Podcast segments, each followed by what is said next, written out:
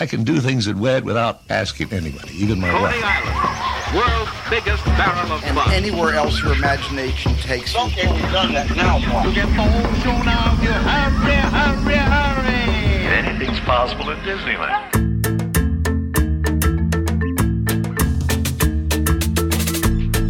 Welcome aboard the Themed Attraction Podcast, where we take you for a ride through the wonderful world of theme park design, that is. You've just set sail on an exciting voyage to discover the who, what, why, and how they did it via in-depth discussions with theme park industry masters of the craft.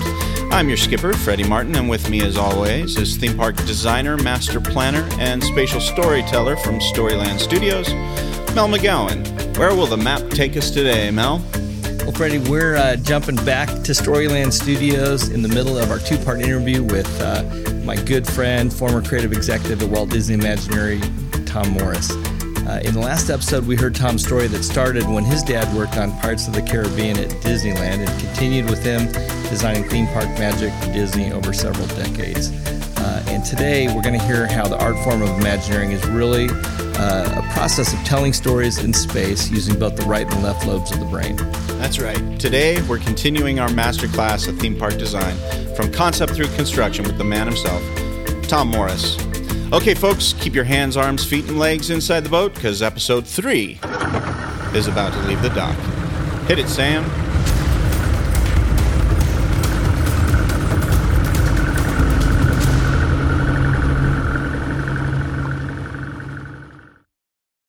Well, that first episode, if you listen to it, is really great. I mean, we get to hear Tom Morris' story from when his dad first walked him into the back door of Pirates of the Caribbean and showed him that everything that you see is not what you think you see. You know, I really related to that because, you know, as you know, my dad used to work at Disney, and one of my earliest memories is him telling me about Pirates and kind of blowing my mind, taking me on it. And that just sparked a career in myself as well. So it really resonated with me. It's so cool. I mean, we hear how he learned. He was pulled over to Epcot to do some scene stuff. And, of course, that got him into doing the sort of show layout for Journey into Imagination. He's creative lead on not one, but 2 entire Disney theme parks. I mean, this guy's done everything. Yeah, I love the way he talked about almost like his kids or, you know, he was talking about Hong Kong Disneyland, the little theme park that could. Yeah, you know? I know. It cracked me up. So just before we go into this, I want to think about this. You've been part of the design of a theme park from the ground up, Mel. So it's a monumental task, I can imagine. What do you think is the most important element in doing such a giant, huge task? Well, other than Tokyo DisneySea, where they're, you know, it's just an open blank checkbook, you know, I think for projects that I've worked on, I know that Tom's worked on, where there is a budget, a scope, a schedule, and you have a certain minimum critical mass that you've got to hit. Kind of knowing what that core story is, that core emotional journey. Kind of knowing what the core product is. You know, if it's Disney, what does that mean to people? And what type of kind of family, memory, emotional experience do you have to create? And again, I just feel like Tom was the master of doing that, regardless of the cards, the hand that he was dealt in terms of budget, what have you, whether it's the Disney studio in Paris, whether it was, you know, originally a half-day park like Hong Kong Disneyland, to still be able to convey a sense of this magical place that daddy could make some memories with his daughters was really unique and special. Yeah, and I think when as we get into the interview with Tom, we're going to find out that there's so many more questions that and answers that have to be asked and answered from the beginning of the dream to the reality, you know, breaking the ground and then opening day. And so we're going to get into that. That's really why we wanted to get to Tom Morris in the room. We wanted to dig in and learn from him how he approaches projects creatively from the ground up and then pursues them nonstop with storytelling excellence. So if you're in the themed park industry, themed entertainment industry, or you're an artist of any kind, this is going to be a goldmine of info and history for you. So let's get started. Here's the second half of our interview with Disney Imagineer Tom Morris. Nothing was done poorly. It all looks great. You know, it's all entertaining. It just needs more. Yeah. And last time I went there, it felt pretty good. You know, once once the new areas on the west side opened up. And now with Iron Man and everything, it must be pretty great. There's a whole kind of, as you describe it, an alchemy of Imagineering, you know, that kind of balances the left, the right brain, the business side, the kind of creative side. And so, again, an approach to a park like a Hong Kong Disneyland or a Shanghai Disneyland, you know, when you're talking about just upfront budgeting, coming up with throughput, capacity, design day, I mean, there are decisions being made by CEOs, MBAs, I don't know who, but usually someone above the pay grade of even a VP or a creative director like yourself. But can you just describe a little bit of just, again, having from, you know, ground up gone through that experience of developing an entire park? I mean, just kind of what goes on in terms of shaping, forming, you know, the scope and scale of an entire park? Well, I think the different parks are, you know, each an individual case, you know, that probably the process is a little bit different and it evolves, of course, over time. And so sometimes the industrial engineering piece of it is stronger than it is at other times. Sometimes, you know, Joe Rohde is the luckiest guy at WDI because he really gets to put a piece of himself, you know, into the park, I think, more than anybody else has ever gotten to do that. I mean, Tony, to a large extent, with Disneyland Paris in general, and myself with Fantasyland, and a little bit, you know, on some other projects. But you don't get to put as much of your kind of personal imprint on it as much as you would like. And so, you know, and that's just part of the business. I mean, it's... But so I guess what I'm saying is, to varying degrees, you can or can't kind of get your own menu. You know, like, here's what I'd like to have in this park. And it really is, you know, a group effort that's the result of a lot of input from not just industrial engineers, you know, ground level operational folks, and gut instincts from executives, all the way up to, you know, Bob Iger. He doesn't weigh in on every single thing, but he will, you know, weigh in on some things. Obviously, he buys off the final menu, but I mean, I'm talking about in terms of programming. Like, you start with a blank piece of paper. So what do you want to put on that piece of paper? What do you want to put on the Monopoly board? And so I think the process is a little different on each one, depending on the chemistry of the people involved. So I will want to have more of a say myself, you know, selfishly, as to what is on the menu. I know Joe Rohde does, Tony does, others are less, you know, insistent on that. So it kind of just depends on the dynamics of the people involved. Mm-hmm.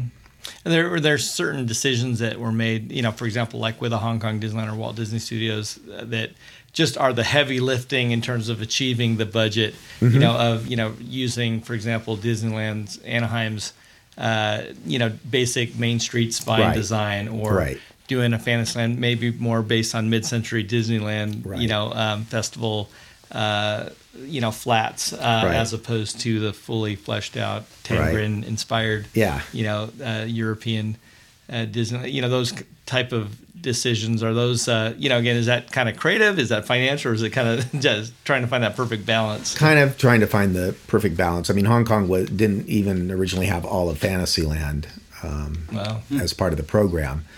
So in order to get more program in, you know, there was maybe less of the 1983 Tangren approach and more of the 55 approach. Better done than 55. But, yeah, I don't know. I lost my train of thought.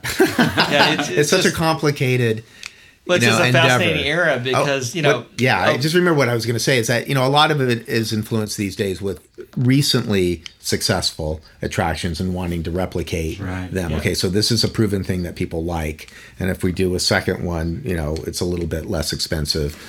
And like Buzz Lightyear, it's a good example of that. Soarin', So that's all, you know, there's always a kind of a certain amount of go-to, you know, the popular and, you know, the ones that you could replicate. But Also, to varying degrees, each park wants unique things. That wasn't so important 20 years ago, but that seems to be more important now. So almost everything in Shanghai is unique, if not in its execution, in its name, you know. That always is an important thing too. But then there's a lot of, you know, the second guessing and talking, what one executive called talking to ourselves. Are we talking to ourselves? You know, are we like talking ourselves out of doing something common sense? Right. So there's a lot of that, you know, there just naturally is. And that, you know, varies from park to park. But some great examples of, you know, kind of talking to ourselves is, you know, okay, you can't assume that all cultures are the same. You cannot do that. Mm-hmm. But there are certain things that are the same in all cultures, and most cultures seem to like sweets and candy, you know.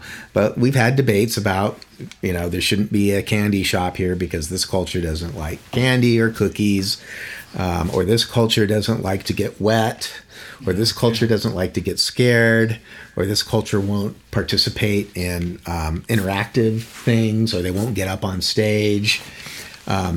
And we go through this. It's kind of funny. Almost like someone majors on a minor observation and tries to someone becomes geniusity. Yes, exactly. Someone becomes the expert on behalf of 6 billion people. Right. Yeah, of all Asians. Yeah, exactly. And so this is kind of a funny thing that I've observed at Disney over the years is this happens time and time again, and you can almost predict it. You can almost like Nancy pulling the or Lucy, I'm sorry, pulling the football away. The football away from Charlie Brown. You can predict that the next park there's going to be all sorts of debate that will take a lot of time as to whether people want balloons or not.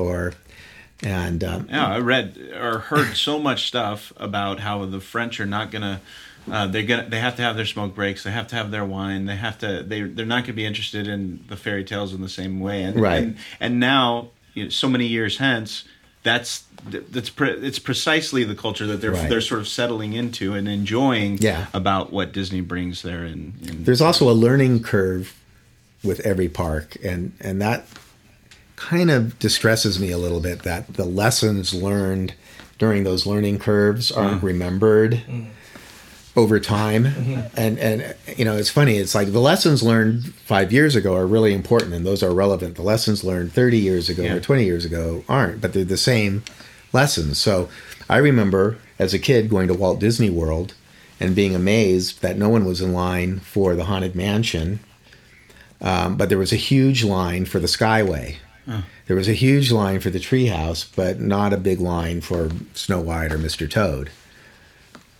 Because people don't know what's behind the box. Because almost every person who's there, it's their first time there. Right, so they see the Treehouse. Oh, let's go up into the Treehouse. They don't know exactly what the Haunted Mansion is. Yeah. It doesn't take long for that learning curve, like maybe 2 years, to correct itself. Yeah. And suddenly you've got the big line for Haunted Mansion and the small line for the Treehouse. Oh, wow. And I watched that exact same thing happen on Disneyland Paris, with a long line for the Treehouse, an hour-long line for the Treehouse, and no line for Pirates of the Caribbean. Yeah. So what's going on here, you know? And we opened up Hong Kong Disneyland, and there's this panic because no one's going on Space Mountain. Well, because it's a little bit ambiguous if it's your first trip, you know? And so, oh my God, we need more outdoor rides that are obvious what they are.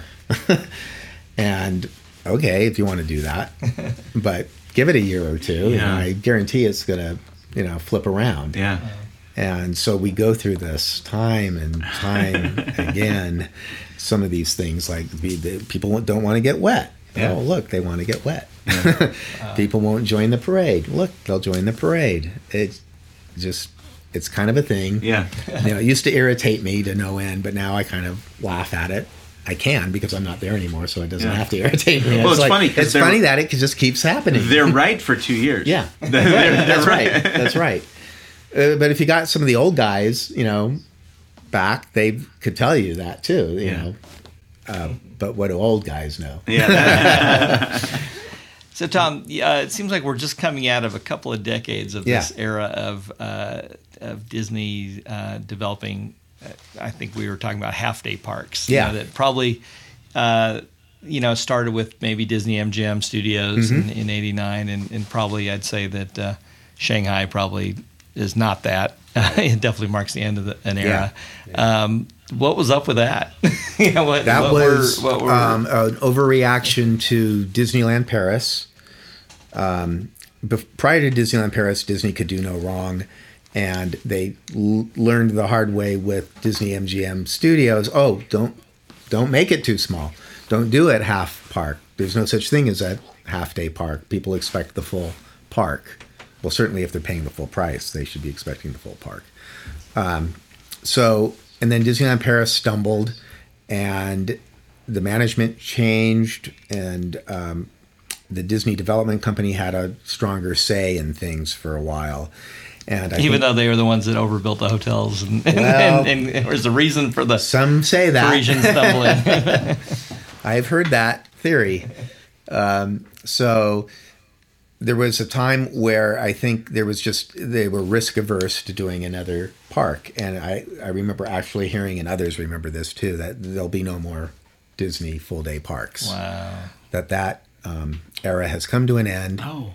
No more theme parks. It wasn't like even half-day parks versus full parks. It's just, we're done with theme parks. We'll do regional entertainment now, which could include maybe a 4-hour experience or something like that. So then we went through this exploration. The Disney Quest model. Right. So I worked on Disney Quest for quite a long time, and concurrent with that was ESPN and a couple of other Club Disneys. Yeah, Club Disney, and then there were many ideas that were pitched that never made it through all the hurdles. And so that's just what we heard for a long time. No more theme parks.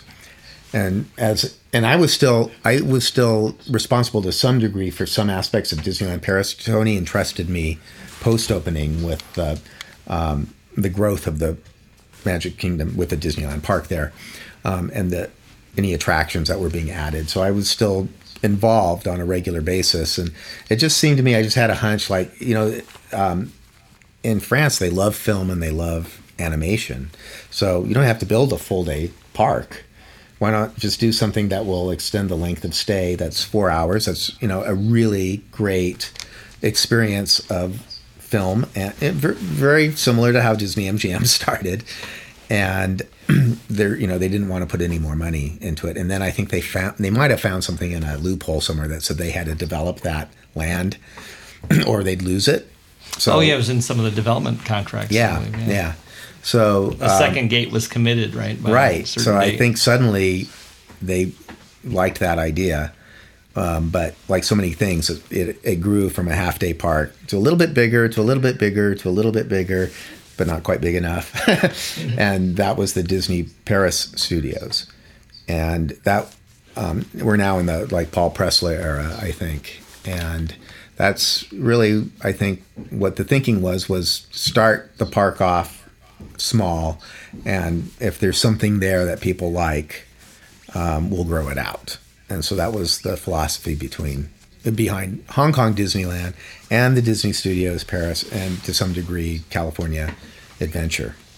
Wow. Was now that wasn't perceived as being a small park, but it was a budget that was less than conventional, less than historic. So all three of those parks were happening at the same time, and the object of the game was to see if they can be done for drastically less than the traditional. Pretty big gamble in its own right. Yeah. Right?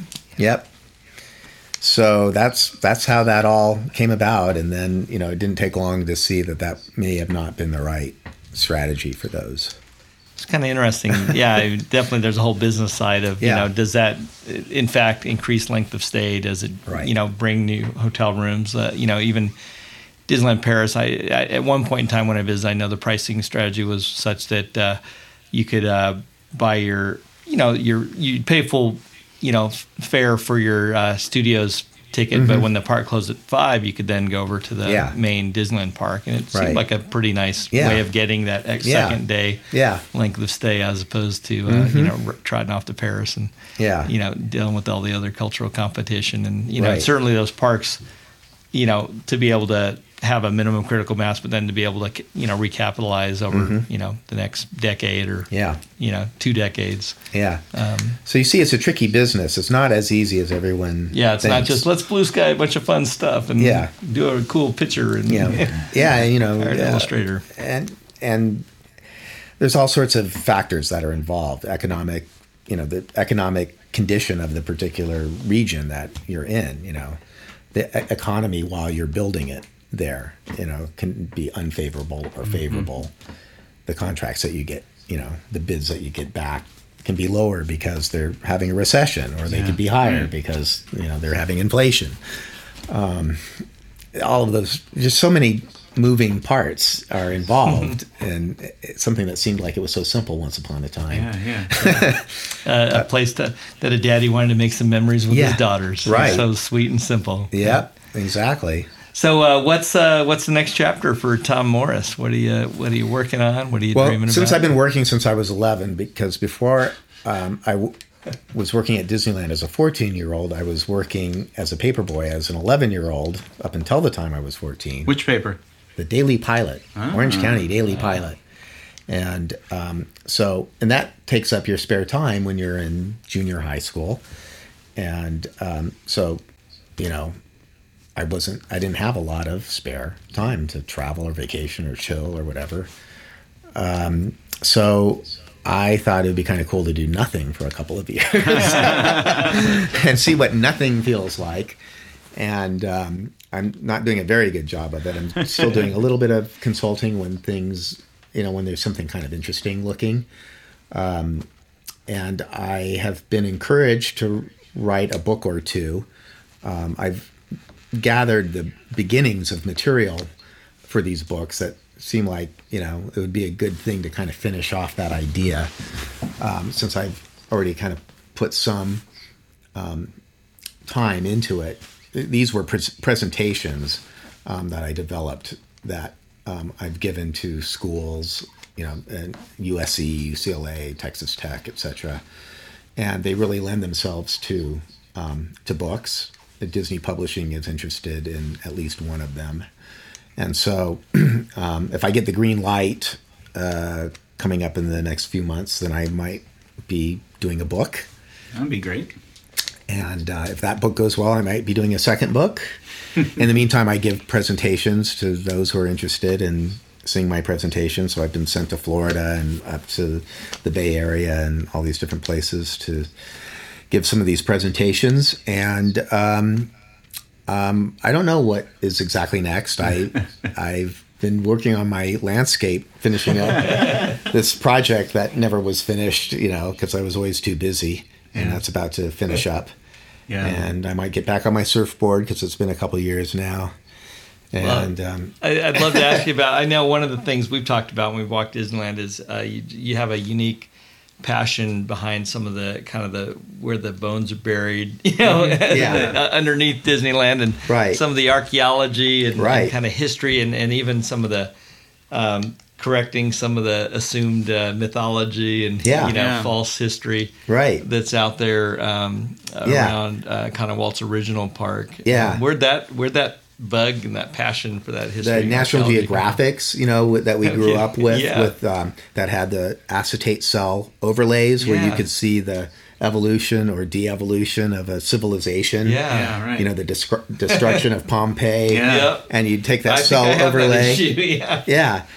And then being a Disneyland, you know, historian fanatic, you know, kind of like, okay, I logically or intellectually have heard certain stories, or, you know, you hear that such and such attraction was where this other attraction is now, but you want to see it. I want to see that. I want to see exactly where. You know, I want to see what scene was on top of what scene, you know. You know, the same way with the National Geographic. I want to see it. I don't want to just, you know, kind of know it or hear about it. So, I had started gathering information, or kind of just like stuff about Pirates of the Caribbean in New Orleans Square when I started back in 79 or 1980, and then put that away in a folder for years and years. And when something interesting would come across my desk, I'd put that in the folder. And then I started working on some kind of historical projects, history-related projects for the company, D23 type things. And so all of a sudden, you know, I'm seeing more really cool things. And so pretty soon I have like enough to do a thing about New Orleans Square and the history, the real history of the Haunted Mansion and Pirates of the Caribbean, kind of beyond a superficial look. And I jokingly mentioned that to someone from Disney Publishing in a meeting, and they said, "That's a great idea. Do you know anyone who's working on that?" Boy. And I said, "Well," they go, "Are you working on it?" I go, "Not until I'm not working here, because I don't have time to work on the idea." And it's like, "Well, let us know whenever you're ready." Oh, that's great. So, so once I hear from them, they say they're still interested in it. Then I'll start up on that, and I'll need help with it. So I'm gonna enlist the help of some of my friends who are topical experts on things like Main Street or Tomorrowland, or that's great. Where all the lessees used to be, you know, in the park originally. Yeah, one of the things recently that my jaw dropped, and I don't even know if it's on purpose. I bet you might know, but I just started looking at pictures of the chicken plantation on the water, right? And then. And I'm kind of studying it, looking at it, thinking, no, it wasn't around when I was here, but I could see that where it was on the map. And then I saw the Blue Bayou, and it's got a very similar structure on that building on the inside. And I went, oh my goodness, somebody just is that their first? Is that the first like Easter egg where they're saying, "Hey, this used to be the chicken restaurant, and here, right in that same place"? I don't think it's actually an Easter egg, but it is probably a holdover from the thought that they were going to keep the plantation, which was true. They were going to, when they did New Orleans Square, they were going to keep the plantation house, move it like 90 degrees, because that's what they did back then. Just move houses around. And it was going to be like turned around 90 degrees and incorporated into New Orleans Square. Yeah. And then that idea didn't stay. Yeah. And I think that they knew that they were going to do some kind of a Blue Bayou restaurant. Yeah. So I think, it's like, well, we got to have a plantation. Yeah. And certainly, a plantation looks like a plantation. Yeah. And so we've got drawings. We know what I've never compared them, though. That's an interesting thing. They're pretty close. How much of it, that's archaeology. That is totally archaeology. Definitely, yeah. And where exactly was the plantation house in plan? You want to see in plan exactly where everything. Right. Well, I appreciated some of the nuggets, just even architectural precedents like that of finding the true source of Disneyland City Hall. I've been to Fort Collins. I've seen the county courthouse photos. It just didn't look the same to me. Eddie Sato has a lot of those, that he's uncovered, because he went through every book at the Imagineering Library, and he'll stumble across, these books that were checked out by Bill Martin and, all the greats. Back in the day. Herbie and Marvin Davis. And sure enough, here's the Beacons building in Wisconsin, and here's, the real City Hall in Minnesota or wherever it was. Michigan or something. Michigan, yeah. That's awesome. Yep. And there's a lot of that, I don't know if anyone's really, gone to the level of this balcony, column, this, exactly what did we cut and paste from? Yeah, and the scary thing about the book is, where do you stop with all of that? Right. And, it's a rabbit hole. It's a rabbit hole. Yeah, it really is a rabbit hole. So there's got to be some, stop point on that. But, Eric Linksweiler knows the real story behind the flagpole base. Mm-hmm. I can't remember what it is, but you hear one story for years and years, and then this other guy finds out and it's from a different source. Interesting. Yeah, I know some of the trees, that are original trees in the park. Yeah. The eucalyptus behind Pirates of the Caribbean was there from the original ranch. Dominguez Palm, but it was moved. Yeah. But it was there. It was over by where the where Pirates is now. Yeah, wow. Moved 200 feet. Yeah. The eucalyptus trees, behind Main Street and Fantasyland are original. But there's a photograph I found of the walnut grove taken in 1903 that the Orange County Archives has. It's a pretty clear photograph. And you can triangulate where it was from the 1953-54 photographs of the site. So you can do a dissolve of this picture taken in 1903 into what's there now, which is the backside of water. It dissolves into the back that's of great. The Schweitzer Falls. Ah, that's fantastic. So there'll be stuff like that in there. It's just, it's going to require, I have to like go to the UCLA library where they have a collection of aerial photographs and because Disney doesn't have them. Well, let me know if you need any help. I'll just, I'll dig into help.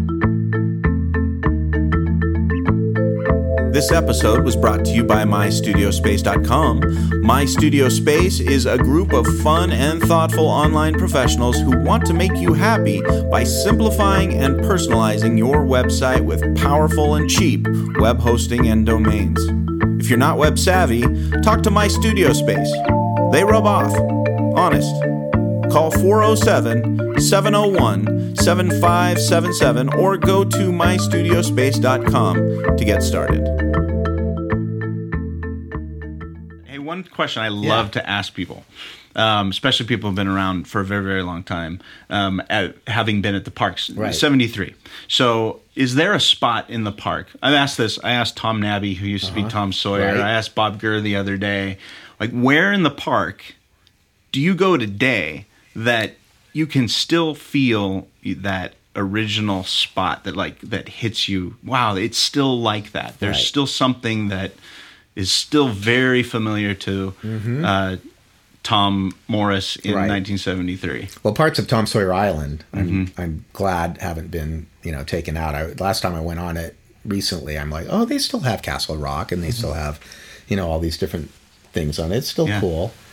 I wish the fort was still a place you could go into. But, you know, the caves are good and there are moments when you're in there. It's like, I remember when I was a 6-year-old, you know, the first time. It's still pretty immersive. Yeah. And New Orleans Square, you know, I was 8 years old when that opened. And it was so adult to me. It's like, oh, you know, it's very sophisticated. Yeah. Mother and father. We're making, mom's making perfumes. That's right. Exactly. You know, and then they're going to listen to jazz, to Teddy Buckner or whatever his name. And Freddie Martin, you know, at the stage. And we're going to, you know, eat at the Cafe Orleans. It was very genteel. And that, you know, and I think Adventureland, for the most part, still is all there.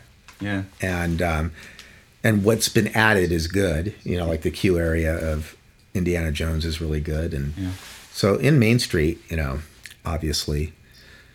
There has been a balancing act of keeping the essence of the original park, but the layers that have been added to it over the years to actually make it kind of a deeper, richer experience. I like everything except for the crowds. But I can't believe that. I mean, I remember a day when you could ditch school for your birthday, you know, in February, and there would be nobody on Wednesday or even that Saturday in February for that matter.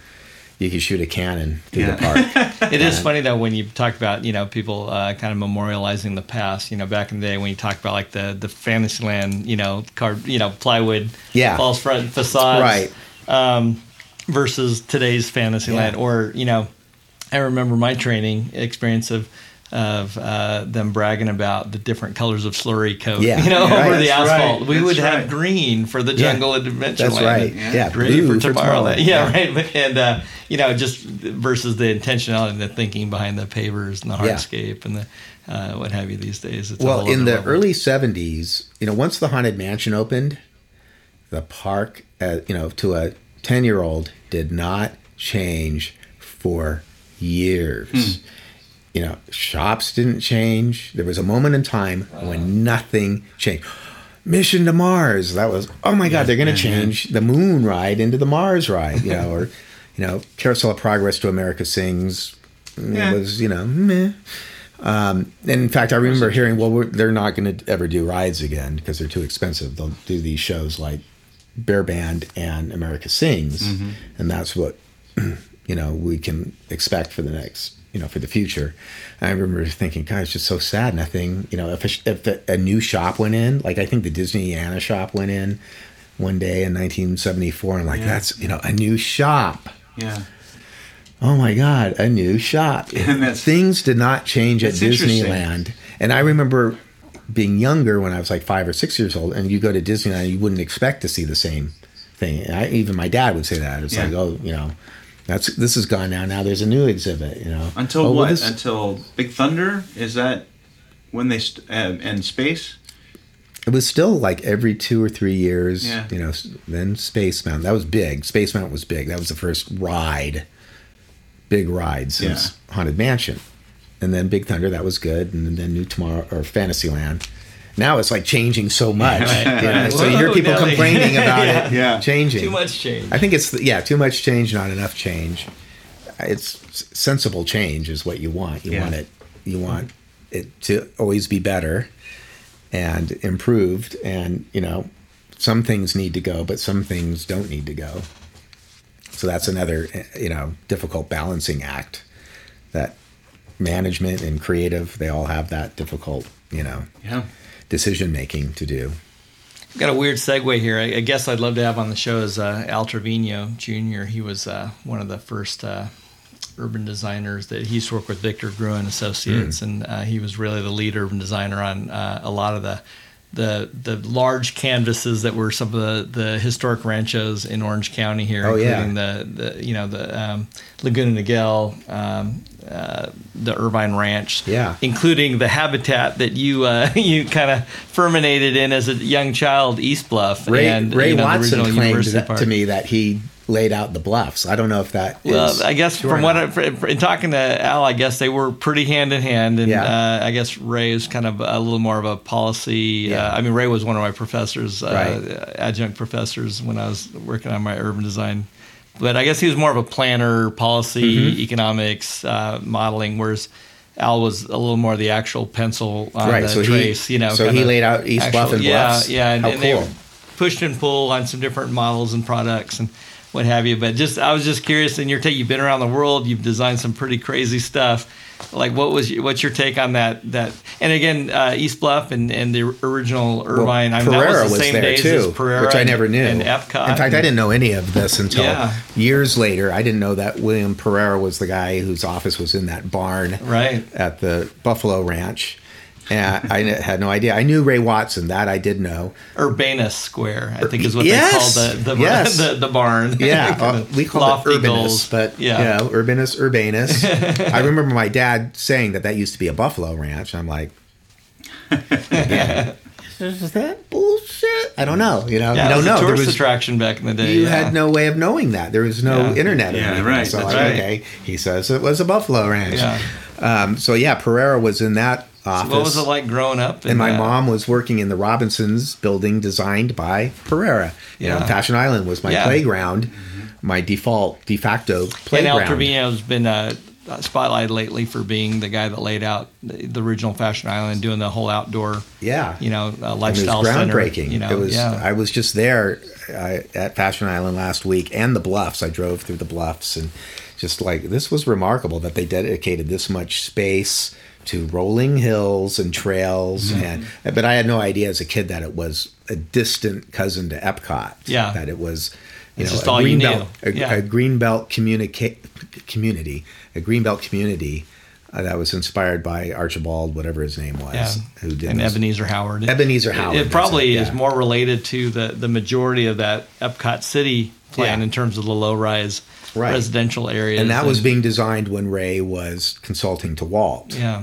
And I don't know why Ray was trying to talk Walt out of it, but when Ray was doing it. I guess Al was actually became a Disney executive after leaving Irvine Company and going on to GE and some other stuff. He shared with me that he was actually one of the guys that either suggested or helped Card Walker along with the idea that, one way of fulfilling kind of Walt's Epcot legacy of, backing off of the actual city, with residents and voting rights and all that was to do kind of the future world kind of theme center ideas, kind of a public forum. So it's kind of a whole interesting lineage there. Oh, from, East Bluff, your childhood neighborhood, to Epcot, the city, to Epcot Center, which you worked on there. Right. I know. It is amazing. I still come across information and names of people that were kind of involved in and my best friend, Greg Lewis, his dad, Elliot Lewis, worked for Buzz Price in the mid-'60s and did the economic impact report for Epcot, the city, in case you ever think they weren't considering doing it. They got as far as economic impact reports. I think I've read that report. I think it's on the Buzz Price archives. Yeah. So my best friend's dad was working on the real Epcot city, during this time too. So it's just very bizarre how all these things come around. And then there was a period of time where I began to doubt my friend, like really.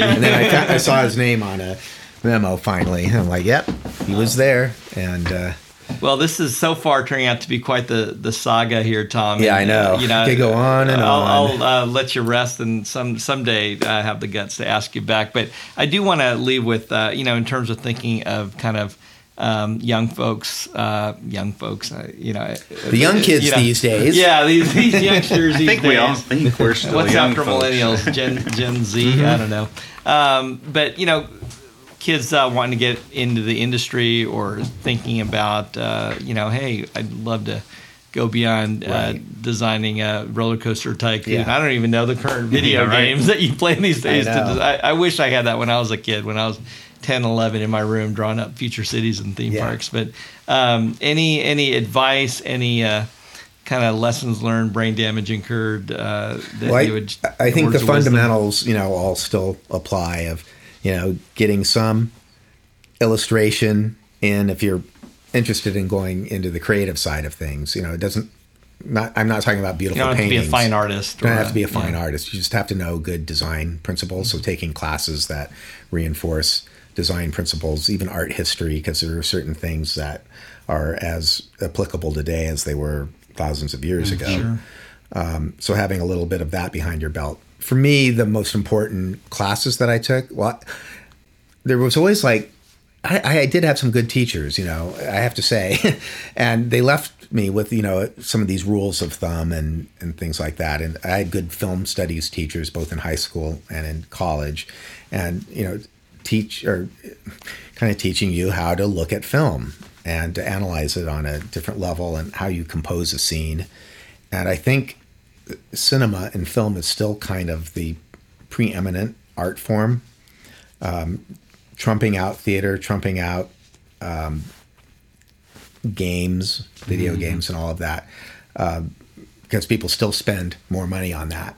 You can tell people are still, it still attracts people. There's still something to the art of film and the art of animation, the shape language, the composition, and all of that. That's applicable to this business, to any design business.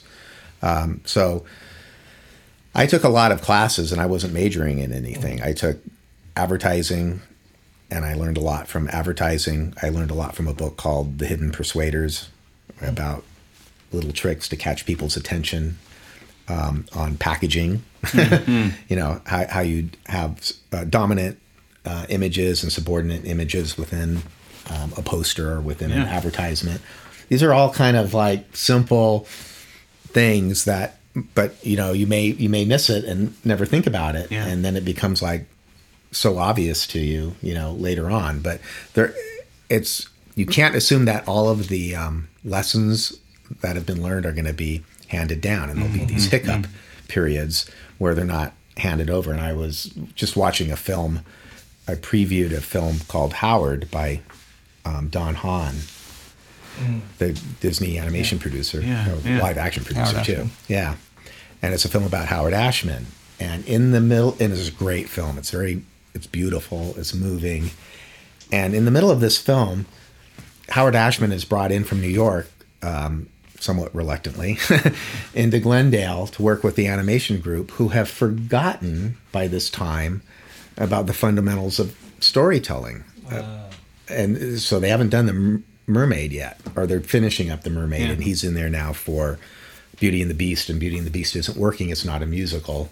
And they're struggling with how we get people to bond with Belle. And he's like, you open with a song, an I Want song, and it may sound cornier and everything, but you've got all the business done after 4 minutes. And the animators are like, you mean you know, you can like, you do this convention where like you get, they were like, you know, and then years later, like the animators were saying, we can't believe we didn't know that. Yeah, right. You know, but we were too kind of like full of ourselves to admit that at the time. Wow. And so these are kind of things that, again, another repeating, you know, over history that like there are these lapses where the information doesn't get transmitted. Yeah, the best practices don't get. Or we swing too far in the pendulum away to getting too cool to getting because you do need to change it up. Yeah. You know, you need to change it up. Can't be stagnant. Yeah.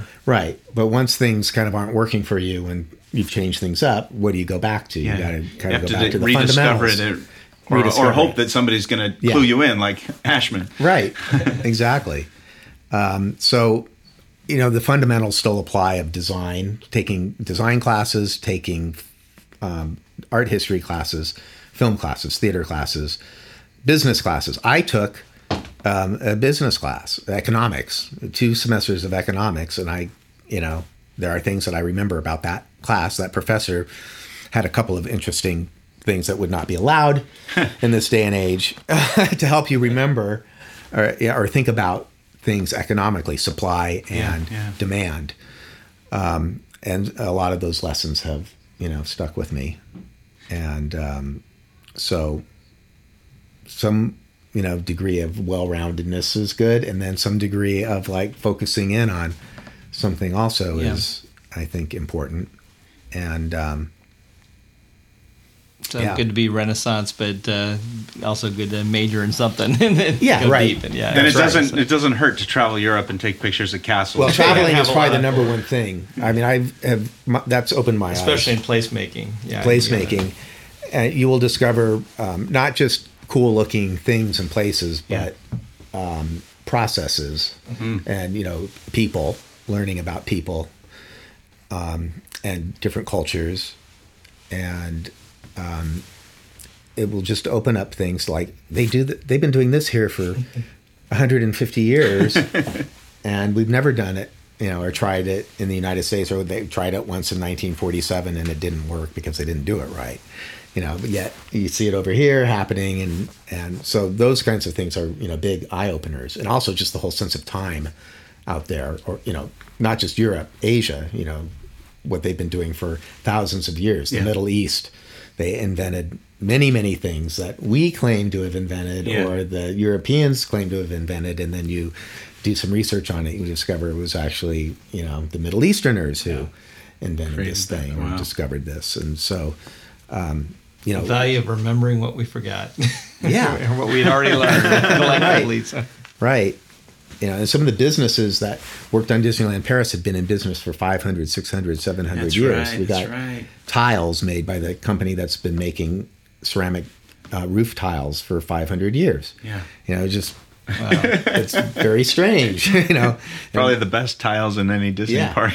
Or any house in Irvine. Right. So I got a bonus round here. What's your favorite non-Disney? I think I know what your favorite Disney theme park is, but what's your favorite non-Disney theme park? Well, I do like Tivoli Gardens quite a bit, and I went there for the first time in the mid-90s, and then I've gone back about 4 or 5 times. I really like it. I also now really like Europa Park in Germany, since they've expanded. It's a really great Mac showroom. Yes, it's the best showroom you'll ever go to. Yeah. And it probably more than any place, maybe besides Tokyo Disneyland, I get these little flashbacks of Disneyland 65, you know, when I go there.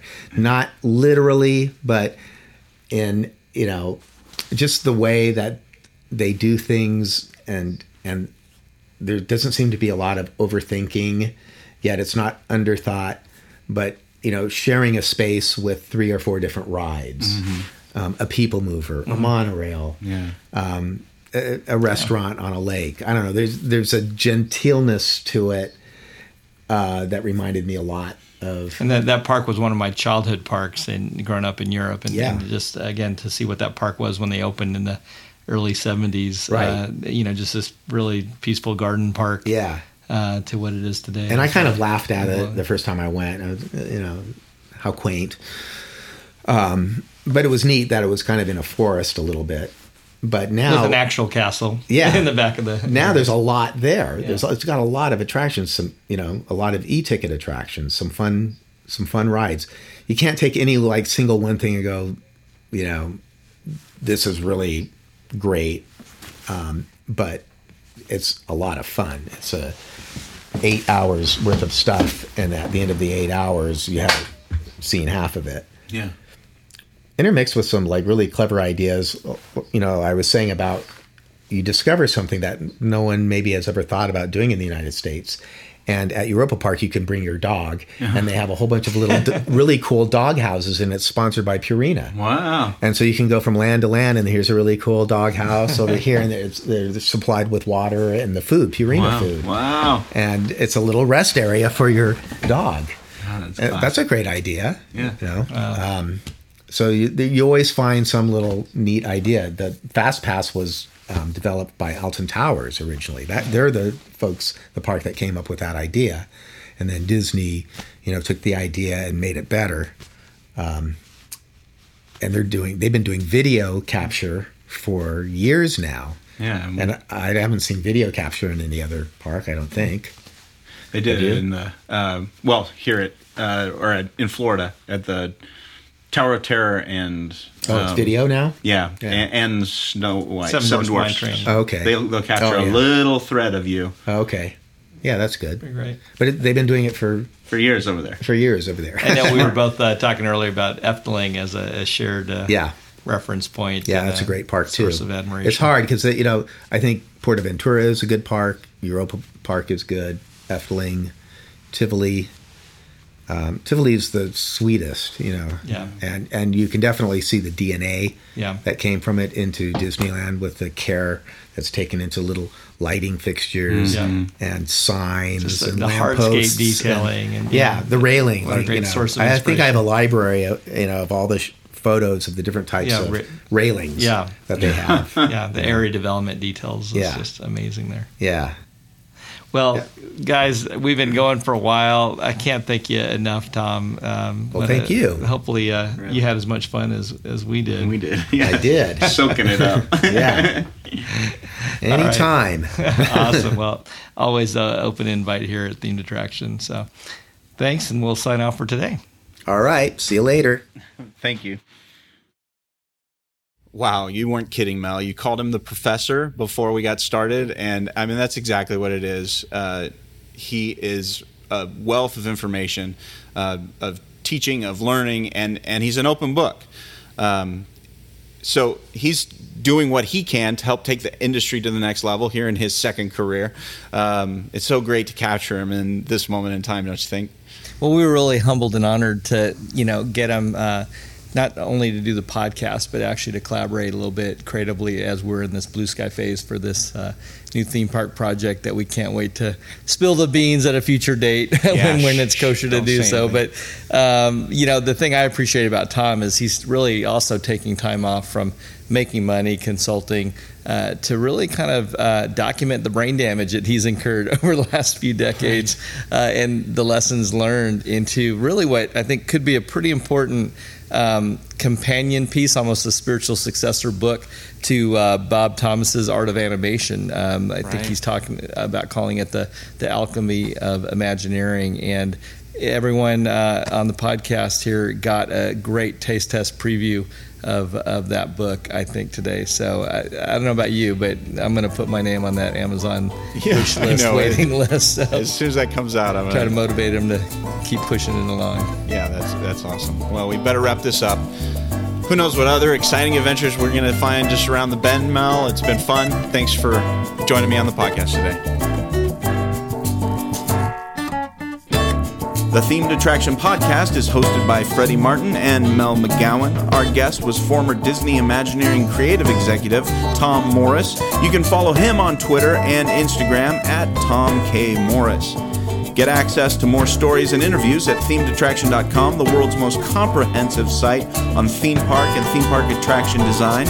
Connect with Mel by email via mel@storylandstudios.com or follow him on Twitter @MelMcGowan and Instagram @Visioneer. You can find me at freddiemartin.net and follow my adventures at SkipperFreddie on Instagram and Twitter. Our theme music was composed by Rob Watson. Other music provided by The Lost Dogs. This episode was designed and produced by the one and only Dr. Barry Hill. Find him at barryrhill.com. You know, Mel, Barry used to teach cursive handwriting before he came to the podcast, but the crocodiles are aggressive out here, so now he's teaching shorthand. Thanks for listening, folks.